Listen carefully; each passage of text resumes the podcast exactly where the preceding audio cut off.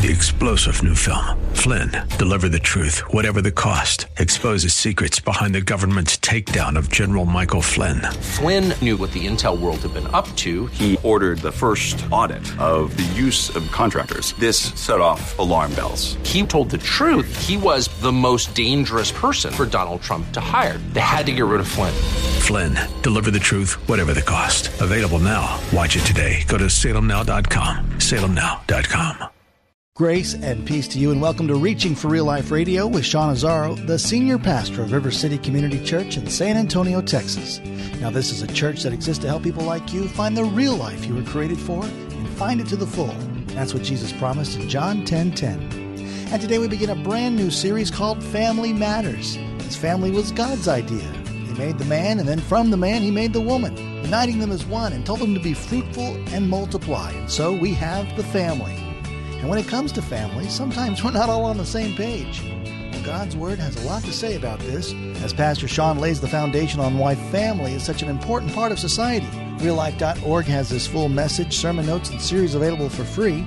If you feel led to bless this listener-supported radio ministry, then please do. There's a place to give at Real Life dot org. Today's part two of the message called Family Matters. Pastor Sean is in Genesis two and First Timothy chapter five. It's time for Reaching for Real Life Radio. You know, it's the question, what is normal? What is normal? When I married Lori, we came from two different families. That girl was not normal. You need to know that. I fixed her now. You notice she's not here. But she wasn't normal because they did things differently, had a different culture, and we did things differently, had a different culture. Actually, we had fairly similar family cultures. Our our parents were in a small group together through our church, and so that's how we got connected, and our families were very close in that regard. But there were just things that weren't normal. Like, she, the first time she saw my brothers and I fight, I thought she was going to have a stroke. And, and I'm not talking about we bickered fiercely. No, I'm talking about throw down. The three boys, okay? In her family, there was one boy and, and two girls. So she had been spared the kind of fights that we would carry out. She'd never been attacked by a pitchfork. I'm like, hasn't everybody? I'm not talking about a Halloween costume devil's pitchfork. I'm talking like a real fork for hauling hay. I grew up on a farm. We trained horses, and I was once attacked with a pitchfork by someone who I love dearly and is my brother. Fortunately, I was very wiry and fast.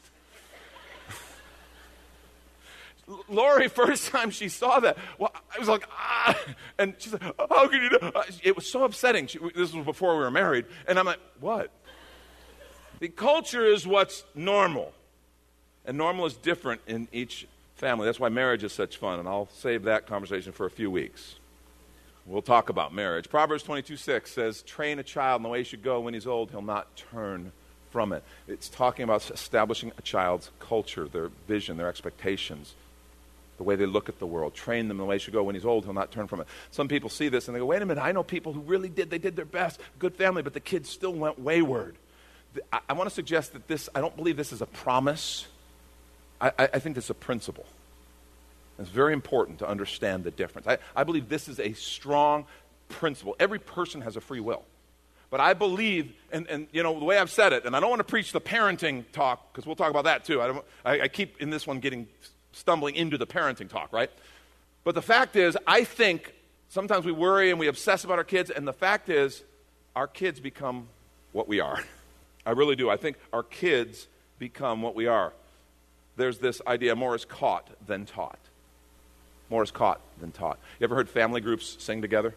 And it's just like, wow, they blend so well. Well, there's a couple reasons. One, they have similar D N A. Their, their voices are similar in, as far as the instruments. And then, they also have sung together a lot. So they breathe at the same points. They close notes the same way. They raise their pitch the same way.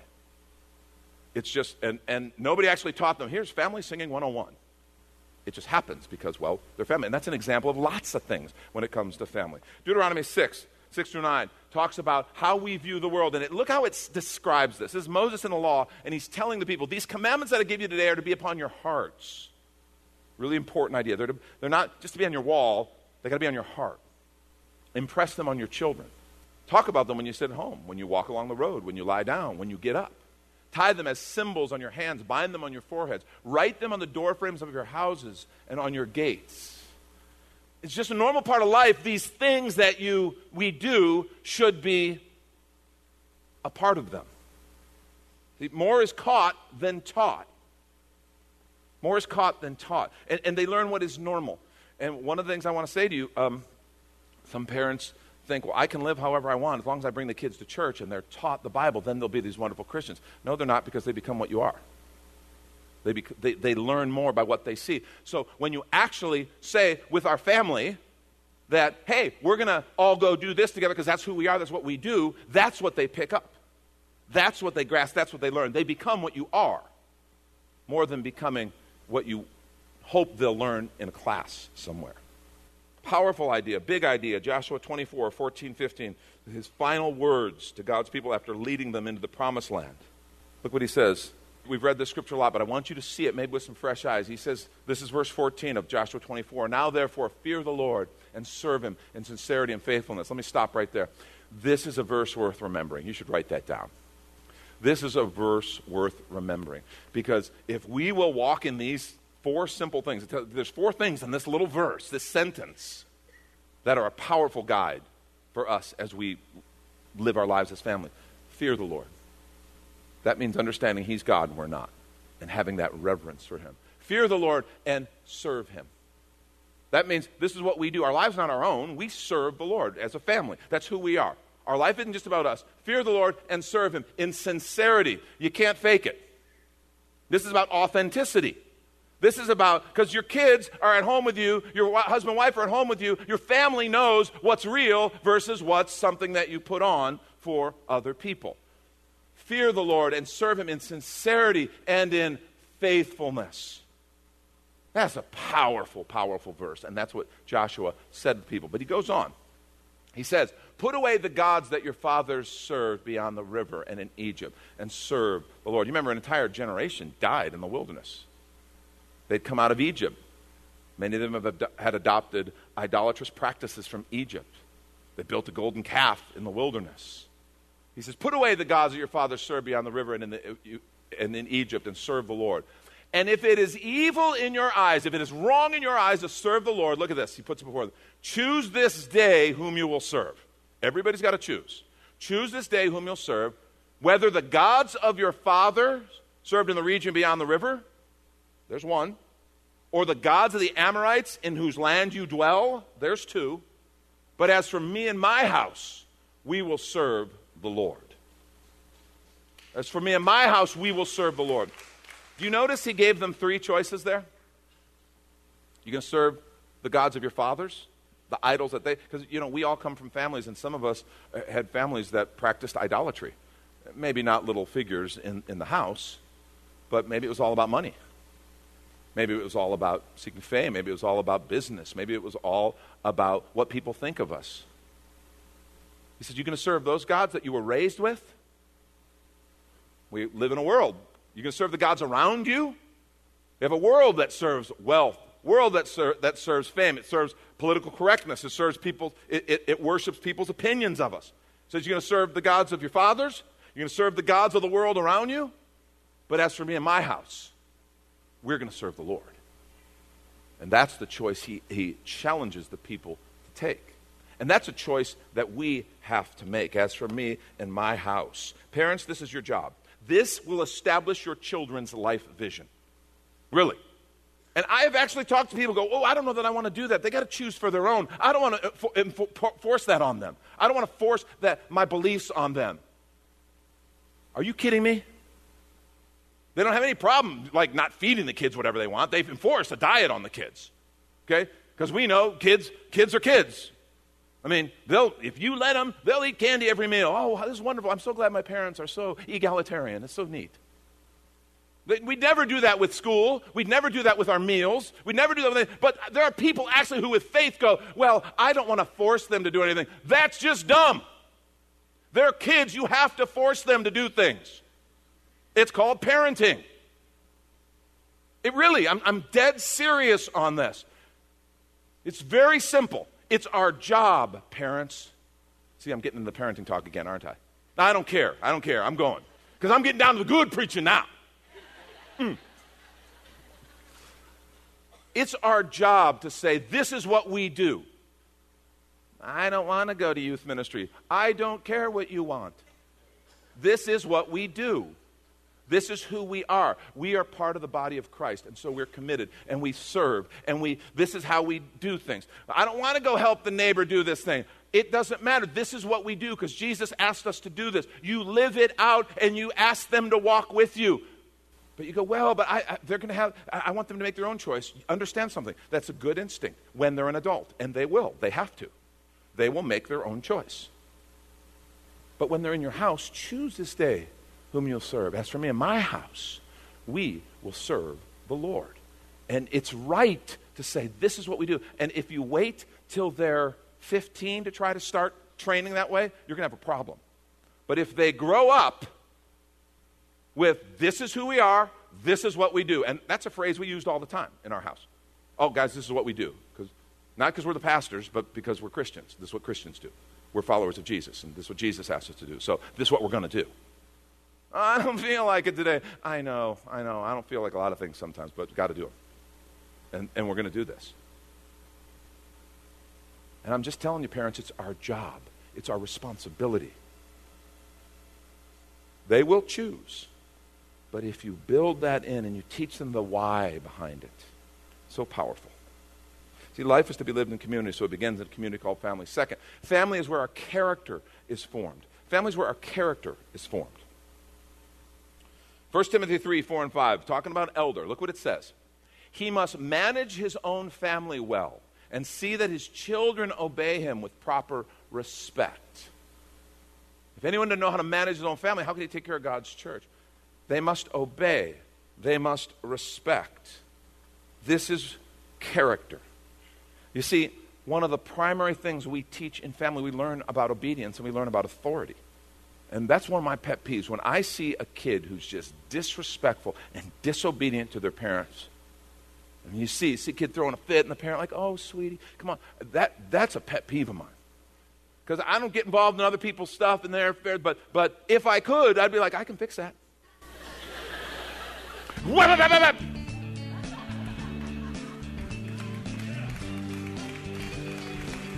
I can fix that. It's called discipline. It's called training, and they're children, and they need it. Because here's the deal. Oh, what's the big deal? They disobey their parents. See, I'm getting in the parenting thing again. I, I keep drifting. The fact is, how they view your authority is how they're going to view authority in the world. And we want to take a quick minute to remind you, you're listening to Reaching for Real Life Radio with Pastor Sean Azaro, a listener-supported ministry of River City Community Church, in this message and series called Family Matters, which is available right now on the sermon page at real life dot org. And while you're there, if you've been blessed by this teaching, your gift of any amount helps this radio ministry continue to help others.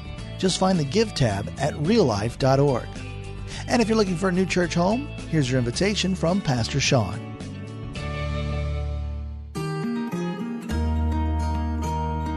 River City Community Church is a church for real life. Real life is what we were created for and what we're all about. In fact, our mission is more people living real life by passionately following Jesus.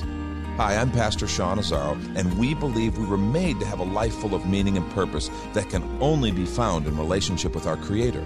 That's what real life is. It's not just a church thing. It's a way of living that powerfully impacts every area of our lives. River City is come as you are and has a relaxed, casual feel with practical teaching, inspirational worship, and age-appropriate ministry for the whole family. We're located a mile and a half outside of Loop sixteen oh four on Lookout Road across from Retama Park. Our service times are Sundays at nine thirty and eleven fifteen and Mondays at seven p.m. River City is a church for real life, and so our home on the web is real life dot org. We hope you'll come and see us as you travel the road to real life. And now the conclusion to the message, Family Matters. This is Reaching for Real Life Radio.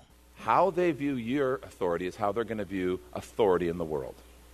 How they view how they view government, how they view the educational authority, how they view the church, how they view authority. Do they have a healthy understanding and appreciation for authority?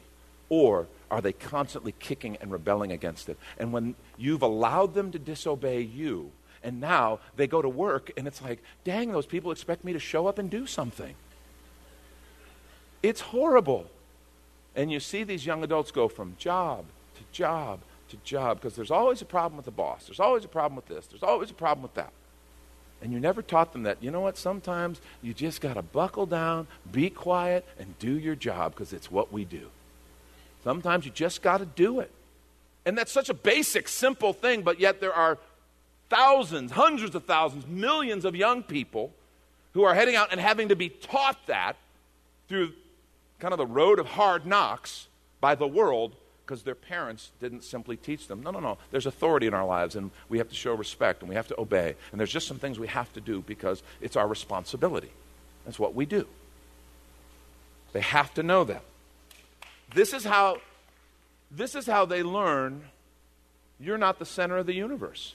Do you know kids have to be taught they're not the center of the universe? They really do. We all do. I mean, we're, we're sinners. Sinners. Sin is all about me first. I, me, I. And we all have it. Your little kid, your little darling little baby, the first time they look at you and say, mine. Oh, my baby's a sinner. So cute. That's the truth. They have to, people have to learn, our character has to be developed in a family to where I, I leave that home understanding I'm not the center of the universe, God is. God is. And everybody is important. Everybody, we, we, we have to deal with our character that way. They have to learn there's a God and you're not him. And so much of our stuff is catered around making sure that everything in our lives is taking care of our little babies, taking care of them. What they're, we're, they're subconsciously learning is it's all about me. It's all about me. And at some point, they need to learn, no, it's not all about you. There's a bigger picture. You need to be a part of it. They learn, are we here to be served, or should we be people who serve? That happens at home. That's character. They learn, they get a moral core. They learn integrity. What's interesting, this is so important, and I want you to hear this. I want you to know this. Character is formed over years, not overnight. Character is a, is a series of habits. I'm trained to behave a certain way. Character is formed over years, not overnight. That's why sometimes you'll, you'll see people who go, well, I don't need to follow Jesus because I, I know I have a friend who's an atheist and they're, they have much higher character than this new Christian that I know who, who's got all kinds of problems, all kinds of hang-ups. Well, that can absolutely be true. If this person was raised with a better, better training and better character over years built into their life, and this person's a brand new believer who is now transformed in the Spirit, alive in Christ, filled with God's Spirit, filled with His love, but they still struggle in character. That takes time to develop character. And if we understand that, if we understand that, we understand how important it is that those early years in our child's life, we begin instilling character into their life. Life is to be lived in community, so it begins in a community called family. Third, family is where we learn how to see and how to treat other people. How to see and how to treat other people. We learn how to see other people. God, Genesis one twenty-seven. God created man in, in his own image. It's one of the most powerful passages of Scripture. He created man in his own image. In the image of God, he created him. Male and female, he created them. We are created in the image of God. That should change how we see other people. And family, we learn, are other people to be respected? Are they to be loved? Are they to be cared for? Or, or are other people to be used? Are other people to be used? Are other people to be stepped on on the way to success? And again, remember this is all culture stuff. Sometimes n- n- nobody ever consciously has to tell you, oh, you step on people on the way to success. But when that's what you see as a child, and that's what you're taught, and that's what you're coached, when you start going to school, when you start doing this, you just grad- you, you begin to see people that way. They are an obstacle to be overcome. They are a stepping stone to what I want. Or you can see them as someone unique and special made in the image of God, who God loves dearly and who is unbelievably important because of who they are. Totally different, and, and we pick it up, and nobody may have ever sat down and taught us one or the other. We just learn how to see other people. See, people are precious. We learn how to treat other people. Do we give other people grace? Do we learn to practice forgiveness? Do we learn to have patience with people? Or do we learn to bowl people over and use people to get what we want? The family is a place where not only we learn how to see and treat each other, but we learn it's a place where we are cared for, and therefore we learn to care for others. Look at what Paul writes to Timothy, First Timothy five four. But if a widow has children or grandchildren, these should learn, first of all, to put their religion into practice by caring for their own family. And so repaying their parents and grandparents, for this is pleasing to God. But the church used to take care of and does take care of widows and orphans. But what Paul's saying is that doesn't include widows, particularly who have family. They should be taken care of. That's what he's saying. Look, he's got some hard words for those who don't. If anyone doesn't provide for his relatives, especially for his immediate family, he's denied the faith, faith and is worse than an unbeliever. He's saying family is a place where we should learn to care for one another, to be cared for, to receive care, but also to give care and to take care of each other. See, how we see, how we treat people is encoded into us in our family. That's why family is so important. I want to suggest one of the things we see in poverty, and the statistics are not even close on this. Broken families struggle so much more financially than families that actually stay together. People who are disconnected from family. People who are disconnected from family, they've, they're estranged from family, create so much struggle. Whereas healthy families, while they may have income problems, they may not have a lot of money, they they just statistically, and this is overwhelming, do far better. That connection to family creates opportunity. It's a place to be protected. These are people who have your back. These are people who will speak the truth in love to you. That's what God's design is. See, life is to be lived in community. So it begins in a community called family. God places us there. And this is kind of the bottom line. See, family is where we learn to love, and we learn to be loved. Family is where we learn to love, and we learn to be loved. So many people just have struggled giving love because they don't even know how to receive love, because they didn't in the context of family.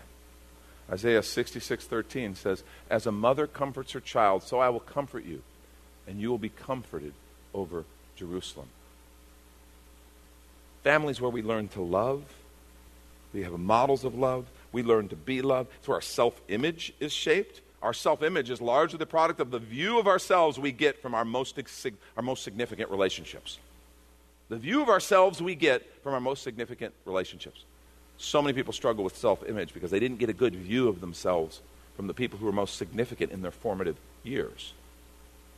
Whereas other people, and the circumstances of the two might be exactly the same, but if they had people who loved them and affirmed them and saw them as something special, saw God's possibilities in them, they naturally have a healthy self-image because of what they learned.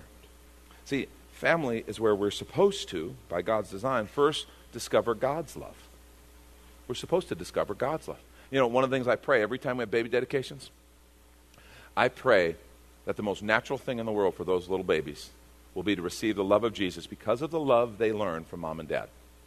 That when it comes time for that they're of age and they hear about a father who loves them, a savior who gave his life for them, it's the most natural thing in the world for them to receive that love because, oh, I've, I've grown up in love. Their paradigm is one of love. And yet so many people, that's not the case. So what I want to challenge us with, this first leg of this series of conversations, commit to God's view of family. Can we do that? Can we say that while all different shapes and sizes of families can experience the blessing of God as we surrender to his leadership?